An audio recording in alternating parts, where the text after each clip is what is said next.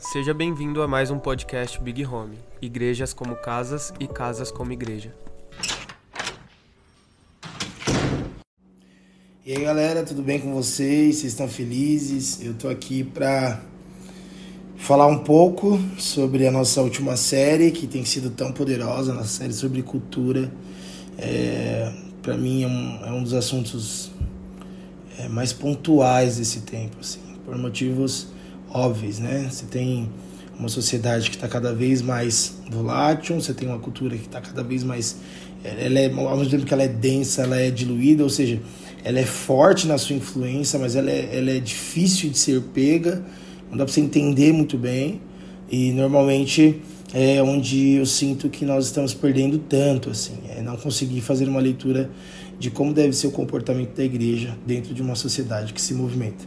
Primeira coisa é o fato de que a natureza da igreja, desde o Antigo Testamento, é resumida em ser de Deus, né? Então, Israel quando ele é escolhido por Deus, ele é chamado de meu povo, né? Então é o povo de Deus. E é por esse povo que Deus tem tanto zelo. É por essa comunidade que Deus tem tanto zelo. E ser o povo de Deus implica em dois lugares, é, dois pontos importantes. Na minha opinião, o primeiro ponto seria o pertencimento. Ser de alguém, ser de Deus, é deixar claro que estamos pertencendo a algo. E esse pertencimento ele precisa estar ligado em algum tipo de coisa, né? Então a gente poderia pertencer a Deus como escravos, poderíamos pertencer a Deus como filhos, poderíamos pertencer a Deus como qualquer outra coisa. Só que a leitura que o Antigo Testamento nos dá é que Deus gosta de se posicionar com Israel, com o seu povo, na linguagem, muitas das vezes, não é a única, mas é uma das principais, como marido e como mulher, né? E aí essa ideia traz a nós a referência de ter uma aliança. Então, o pertencimento do povo de Deus no Antigo Testamento é a Deus e por uma aliança. Então, é, Oséias, Jeremias e todos os outros profetas do Antigo Testamento que vão falar com Deus, esse é o dom latino, tá? Estou gravando isso em casa. Todo esse povo que vai falar com Deus, é, vai falar com o povo de Deus, ou eles vão usar algum tipo de linguagem que tem a ver com casamento, ou eles vão colocar Deus como fiel e Israel como infiel. E por que que isso fica tão duro para Israel? Porque tem pertencimento. E Deus vai deixar muito claro que esse pertencimento não pode ser dividido. Por isso que a idolatria é considerada um adultério, porque nessa aliança não existe ah, um, um, politeísmo, né? não existe uma, uma poligamia, que é o casamento com várias coisas. Existe uma, uma aliança só, existe um Deus só, um homem só e é a quem Israel pertence. Essa mesma linguagem de Israel, ela pode se escorrer para a igreja no Novo Testamento, porque o próprio Paulo vai deixar claro em Gálatas, dizendo que a promessa que nós recebemos estava em Abraão, o primeiro homem que ouviu o Evangelho. Na minha opinião, o primeiro homem que ouviu o Evangelho foi é, a primeira mulher foi Eva, né, ali na promessa de que o seu descendente esmagaria a cabeça da serpente. Mas é, o homem que escuta isso claramente recebe essa promessa é Abraão, quando Deus olha para ele e diz: De ti, ou em ti, farei toda, todas as famílias da terra benditas. Em ti farei benditas todas as famílias da terra. Se não me engano, o texto está exatamente assim. E isso é antes que haja lei, isso é antes que haja 12 tribos, isso é o início de um movimento que Deus vai fazer. Só que, óbvio, quando Deus vai encarnar o Verbo, quando ele vai enviar o seu filho, ele precisa necessariamente, né? Assim como Jesus vem e tem bios, tem sarx, tem carne, pisa, pega, fala e ouve, uh, o, o, Jesus também precisa de um lugar, né? Jesus precisa de uma região, Jesus precisa é, de uma casa. E aí o povo escolhido para que Jesus seja enviado é o povo de Israel, o povo de Deus. E por que, que isso é importante? Porque normalmente nós é, indiretamente criamos esse antissemitismo de diminuir Israel ou, ou, ou tentar é, é, é, é negar né, a escolha de Deus por Israel, mas não tem como fazer isso, porque quando o Verbo vai se encarnar, Jesus precisa construir, melhor, Deus precisa construir um re repertório histórico que contextualize né, a, a vinda de Cristo, que dê contexto ao verbo encarnar. Por isso que Paulo em Gálatas também, ele vai dizer que Deus esperou a plenitude dos tempos, ou seja, um tempo perfeito. E se existia um tempo perfeito, é porque existia um relógio para que aquilo acontecesse. Existia um relógio para que Jesus fosse encarnado. E aí a escolha é por Israel. Israel, que agora dentro disso é o povo de Deus. E esse povo de Deus também poderia ser chamado por assembleia ou carral de Deus, a comunidade, a família de Deus. E aí a palavra carral, ela é traduzida, se eu não me engano, para o grego, e quando ela vem para o grego, ela vem como eclésia. E aí esse eclésia, que significa chamados para fora, que popularizou dentro da nossa cultura. Então a igreja é chamados para fora. Mas diferente do que alguns pensam sobre chamados para fora, que é fora da igreja, fora das quatro paredes, a ideia de eclésia ali é a ideia de que todos os homens estão sendo chamados para fora das suas individualidades. Todos os homens estão sendo chamados para fora das suas singularidades a se unir publicamente como um só homem, né? E Esdras é, faz isso. É, quando ele lê a Torá, ele faz o povo se comportar como um só homem ouvindo aquilo. É, e aí, quando esse povo é, sai para fora, vem para a eclésia, vem para a igreja, eles estão deixando claro que estão abandonando, abandonando as suas individualidades para se tornar uma só coisa para o destino da cidade. Isso era basicamente a Carral. Era o povo que se juntava para decidir o futuro da cidade. Então, a igreja ela toma um, um outro significado quando a, a, nós fazemos um movimento contrário. Nós achamos que Deus está nos chamando da comunidade para as nossas vidas. Ou seja, é, as nossas pregações, os nossos discipulados, é, parece que tudo é muito ao contrário. É, eu quero pegar você da igreja e levar você para a sua vida. É, eu quero pegar você do todo, da unidade e colocar você para a sua vida.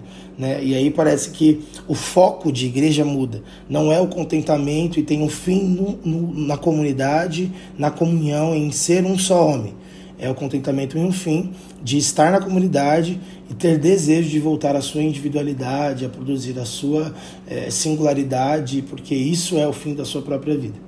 É, biblicamente não é isso. Biblicamente é o um movimento inverso. É das nossas individualidades para a comunidade, não da comunidade para as nossas individualidades. Essa é a natureza da igreja, Carral. E a primeira definição então que nós temos é de povo de Deus, que sinca nisso aliança e pertencimento. O outro ponto é que nós somos templo, templo de Deus.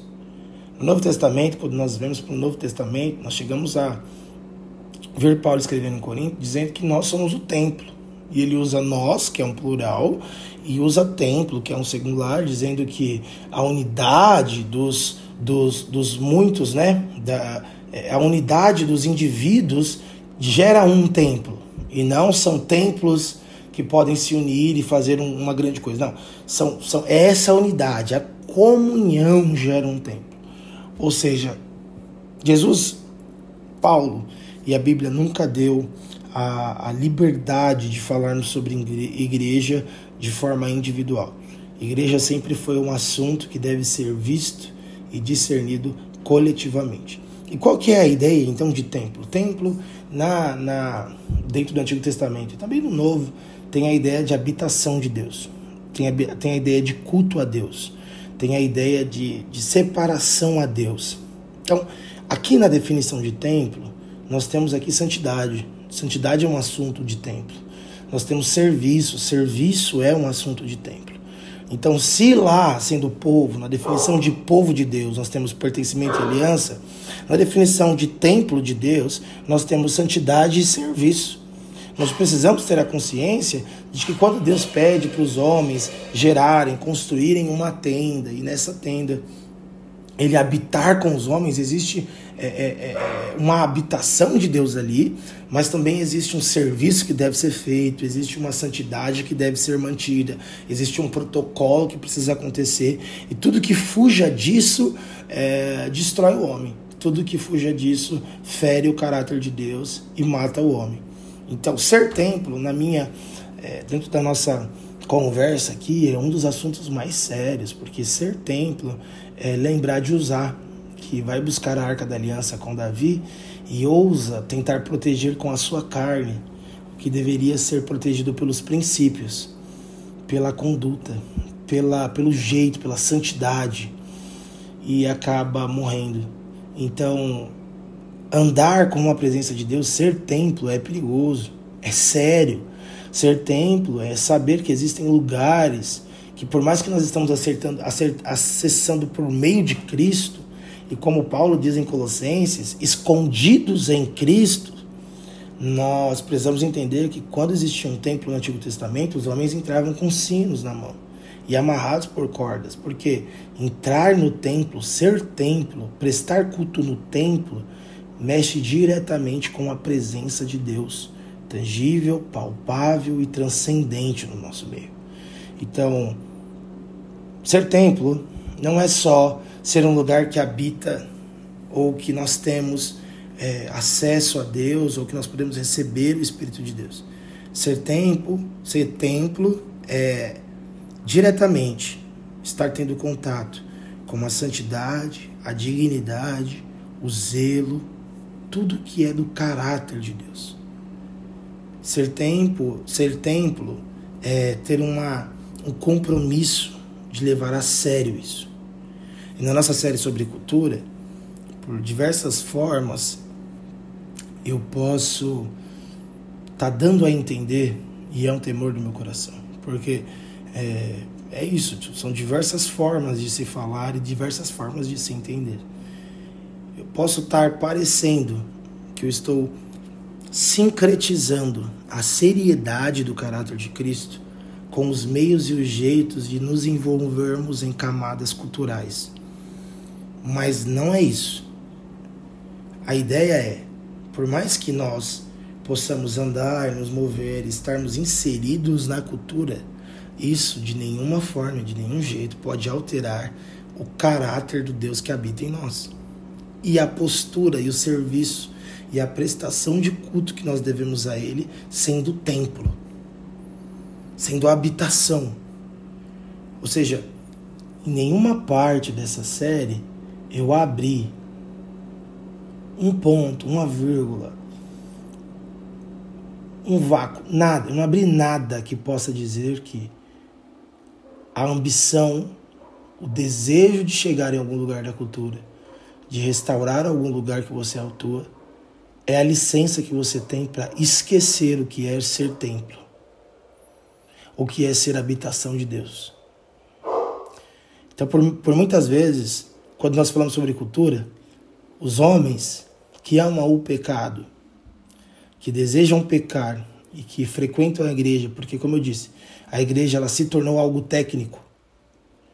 Já não é mais expressão ou lugar dos que amam a Deus, mas é técnica para conforto de vida. Esses que não querem o compromisso de ser de, de pertencer, de ter aliança, eles, quando ouvem pregações como as de cultura, eles acham que agora eles acharam um vácuo no meio da autorização do Evangelho no meio da pregação do Evangelho, no meio, melhor, eles acharam uma autorização no meio da nossa pregação para serem rasos, para pecarem, mas, mas não, em nenhum momento é, você tem licença para deixar de ter consciência de que você é templo. E sendo templo, você tem habitação. Você tem habitação. É, o último ponto é: nós também somos corpo de Cristo corpo de Cristo, ele tem alguns pontos muito específicos. O primeiro dele é: corpo de Cristo tem representatividade, ou seja, de forma tangível, palpável, Deus sempre deu alguma coisa para o homem, para o homem poder ter contato, ver, né? Seja a arca da aliança, seja a construção do templo, e seja Jesus em carne. Os homens tiveram contato com coisas, com objetos e com o homem que era a imagem de Deus. Os objetos não, porque eles não expressam pessoalidade, eles não têm tripé de antropologia. Eles não têm decisão, os objetos não têm sentimentos, os objetos não têm pensamentos. Mas a expressão exata de Deus, que é Cristo, tem isso. Por isso que ele pode ser a expressão exata de Deus. Porque ele já não é mais só uma arca, ele já não é mais só um ambiente, ele já não é mais só uma fumaça, mas ele é uma pessoalidade. Ele tem pessoalidade em si. Ou seja, o que agora é palpável? É, é, o, é a parte racional de Deus na terra chamada igreja, que é definida por Paulo em Corinto como corpo de Cristo. E Paulo ele vai dar uma ênfase também nas é, da multiforme desse corpo. E aí ele vai usar aquela expressão que a mão não pode querer ser pé, o pé não pode querer ser mão, porque cada um precisa funcionar bem na sua função. Essa multiforme ela é muito importante, por quê? Porque as atuações elas mudam. Né? Os dons são, são. Existem variedades de dons, mas também as atuações mudam. É, e a igreja não é a reunião dos iguais, a igreja é a reunião desses diferentes, que tem sobre si a, a, o Cordeiro de Deus que nos reveste e nos une em uma coisa só. Então, lá em Gênesis 11, quando Jesus, quando Deus vai falar com sobre Babel, Deus está deixando claro que tudo que é um só tem potencial para fazer o que quiser. E por isso que Deus vai lá e mistura as línguas. Se não fosse um perigo, nunca seria misturado. Mas tudo que tem o potencial de ser um só pode fazer o que quiser, inclusive a igreja. Que o que mais a impede de ser um só é ela não aceita o diferente. Ela não aceita o que tem outra função. E aí Paulo vai deixar claro que nós somos a representatividade, ou seja, a parte palpável da igreja. Né?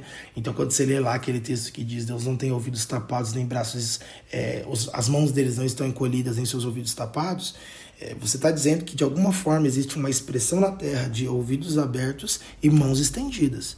E quem que é as mãos estendidas e os ouvidos abertos? É a igreja partir do momento que a igreja nega essa natureza da expressão dela, do que ela deveria ser, de como ela deveria se portar, ela também nega a existência desse Deus ainda é, em vida, esse Deus que fala, esse Deus que vê, esse Deus que ouve. E aí o nosso culto se torna o culto a um ídolo. Porque qual que é o sentido da adoração? É se torne semelhante ao Deus que você adore. Ou ao Deus, melhor, ao Deus que você adora. Ou seja, se a igreja não tem mão estendida e não tem ouvidos abertos, a igreja adora um ídolo, porque ela se tornou semelhante ao Deus que ela presta culto. É isso. Até aqui é, é, é basicamente isso. Três definições que nós precisamos ter clareza na nossa cabeça. Somos povo, somos templo, somos corpo. É, essas consciências elas são muito importantes por quê? Porque Paulo, melhor agora, Jesus, lá em Mateus 16, no seu versículo de número 13, ele vai dizer assim: ó, Em Jesus para, para os lados de Cesaré de Filipe, perguntaram aos seus discípulos: Quem diz o povo ser o filho do homem? Eles disseram: Uns dizem ser João Batista, outros Elias e outros Jeremias, ou algum dos profetas. Mas Jesus continuou e perguntou: Quem vocês dizem que eu sou? E Simão Pedro Respondeu e disse: Tu és o Cristo, filho de Deus vivo. Então Jesus afirmou: Bem-aventurado és, Simão Barjonas, porque não foi carne nem sangue que te revelaram, mas meu Pai que estás no céu. Também eu te digo que és Pedro, e sobre essa pedra edificarei a minha igreja. As portas do inferno não prevalecerão contra ela. É, esse é um dos textos mais fortes sobre a igreja. É, existe uma discussão teológica de quando nasce a igreja se ela nasce em Atos 2 ou se ela já nasceu em Cristo, quando ele convida 12 homens a andar com eles. Mas esse não é o ponto. O ponto é que em Mateus 16 existe um diálogo extremamente importante. E é um diálogo que guarda diversas camadas. A primeira camada é a igreja tem uma fama. E a fama da igreja, ela, ela é preocupante, claro, mas ela não diz tudo sobre a igreja. Ela não diz tudo sobre a igreja é, a fama da igreja, Jesus questiona isso, claro, como ele sendo Cristo, ele pergunta o que dizem que eu sou, e os homens assimilam a profetas, a Jeremias, a Elias, mas de alguma forma hoje, se nós perguntássemos quem dizem que nós somos, talvez ouviríamos as piores coisas, as piores definições. Por quê? Porque os homens não dizem bem sobre nós não falam bem sobre a igreja. E vamos dizer que isso é porque eles são contra a igreja, ou porque eles são mas, mas de alguma forma, a igreja que não nega a obra que é dada para ela, a igreja que não nega a natureza que ela tem, ela tem uma fama. E, e é estranho para mim ela ser tão ruim, se a igreja é tão produtiva, ou se a igreja é tão é tão boa na sua natureza, é tão santa na sua natureza. Mas Jesus não dá atenção também para a fama. E ele vira para os seus discípulos e diz assim: Quem vocês dizem que eu sou? Pergunta séria, por quê? Porque ele está dizendo que o que muda o futuro das coisas não é a fama que percorre do lado de fora, e sim as definições que se tem pelo lado de dentro. E aqui já entra o ponto, que é quem nós dizemos, ou melhor, como nós definimos igreja para nós. Como eu disse, até o Estado sabe que a igreja é importante. Até o governo sabe a importância da igreja dentro da sociedade. Agora, nós que vivenciamos comunidade, usamos em algum momento da nossa vida olharmos um para o outro e diminuirmos. Ainda temos talvez a prepotência de, de como é que eu posso dizer? De tentar definir, segundo as nossas próprias experiências, né, atestar que a igreja está falida na sua conduta, na sua natureza e na sua postura. Eu não me cansei de sentar com jovens que falaram da igreja como se eles tivessem o atestado de óbito do corpo de Cristo do século. É como se eles chegassem diante de mim, sentassem na cadeira com o atestado de óbito da igreja de Cristo em 2022 e esse atestado de óbito fosse o suficiente para me refutar como pastor, refutar a comunidade que eu pastoreio, refutar o movimento da igreja na nação, simplesmente porque eles chegaram à consciência de que se perguntarem para eles quem é a igreja, quem é o corpo de Cristo, eles diriam, não as palavras de Pedro, mas as suas próprias palavras. A igreja é o corpo morto de Cristo na terra. Isso me assusta. Porque então, nós queremos a técnica da igreja. Porque, como eu disse, a igreja ela desenvolve conforto. A lei moral do Antigo Testamento é para desenvolver conforto. Então, a igreja desenvolve esse conforto. Então, nós queremos esse conforto. A esposa que a gente quer está na igreja, é óbvio. O filho que a gente quer é segundo o que a igreja ensina. As vidas financeiras que a gente quer é segundo o que a igreja diz. É técnico. A igreja está me levando a um conforto de vida. A saúde mental que eu quero, a igreja está pregando. A saúde da minha alma, a igreja está pregando. Tudo isso a igreja está me dando. É os confortos que minha alma quer, quer é, a beleza que minha alma deseja está na igreja. Então vamos buscar na igreja o conforto, mas ó, deixando claro que cada um que sentar comigo vai receber de mim o atestado de óbito da mesma, que me dá conforto, mas que é refutada por mim mesmo, segundo as minhas próprias experiências. É isso. Paulo, Pedro, é questionado. Na verdade, os discípulos são questionados. Quem vocês dizem que eu sou? Pedro vai à frente e diz: Tu és o Cristo, filho do Deus vivo. Jesus olha e fala: Não foi carne nem sangue que te revelou. Primeiro ponto aqui. No Antigo Testamento, para você saber se você era da linhagem ou não, se você era da aliança ou não, tinha um símbolo que ia no órgão genital do homem, chamado circuncisão. Se você é circuncidado, você é da, você é da aliança. Se você não é, você não é da aliança. Você tem que guardar a dieta, você tem que acompanhar o calendário, guardar as festas, as luas. Faça isso, por quê? Porque isso prova que você é da aliança. Isso transmite a você o pertencimento ao povo de Deus, o pertencimento à nação de Deus. No Novo Testamento, Jesus olha para os discípulos e diz: Ó, o testemunho que vocês carregam sobre quem eu sou já não é mais da carne. Já não vem mais de uma lei, já não vem mais de um conselho. Agora é o próprio Pai que está dizendo. O Pai está dizendo quem eu sou. Ou seja, igreja também não é coisa que a gente mostra na carne, que a gente convence na carne, que a gente explica na carne. Igreja é, como a Bíblia diz no Novo Testamento, a circuncisão, a circuncisão do coração. E é revelada por Deus a importância disso. Como eu disse, a gente Os nossos melhores amigos talvez são cristãos, a gente tem amigos cristãos. Quando a gente estava chorando, era um irmão que estava com a gente. Quando a gente estava passando por uma barra, era um irmão que estava com a gente. Só que, como está na individualidade, a gente não joga para a natureza, né? Então, por muitas vezes eu chamei de Eliabe, eu chamei de Gabriel, eu chamei de Brenda, eu chamei de Mari, o que na realidade era a expressão de algo chamado igreja. Eu chamei de discipulador, eu chamei de pastor, eu chamei de, de mãe, eu chamei de pai, o que na realidade estava numa expressão de igreja.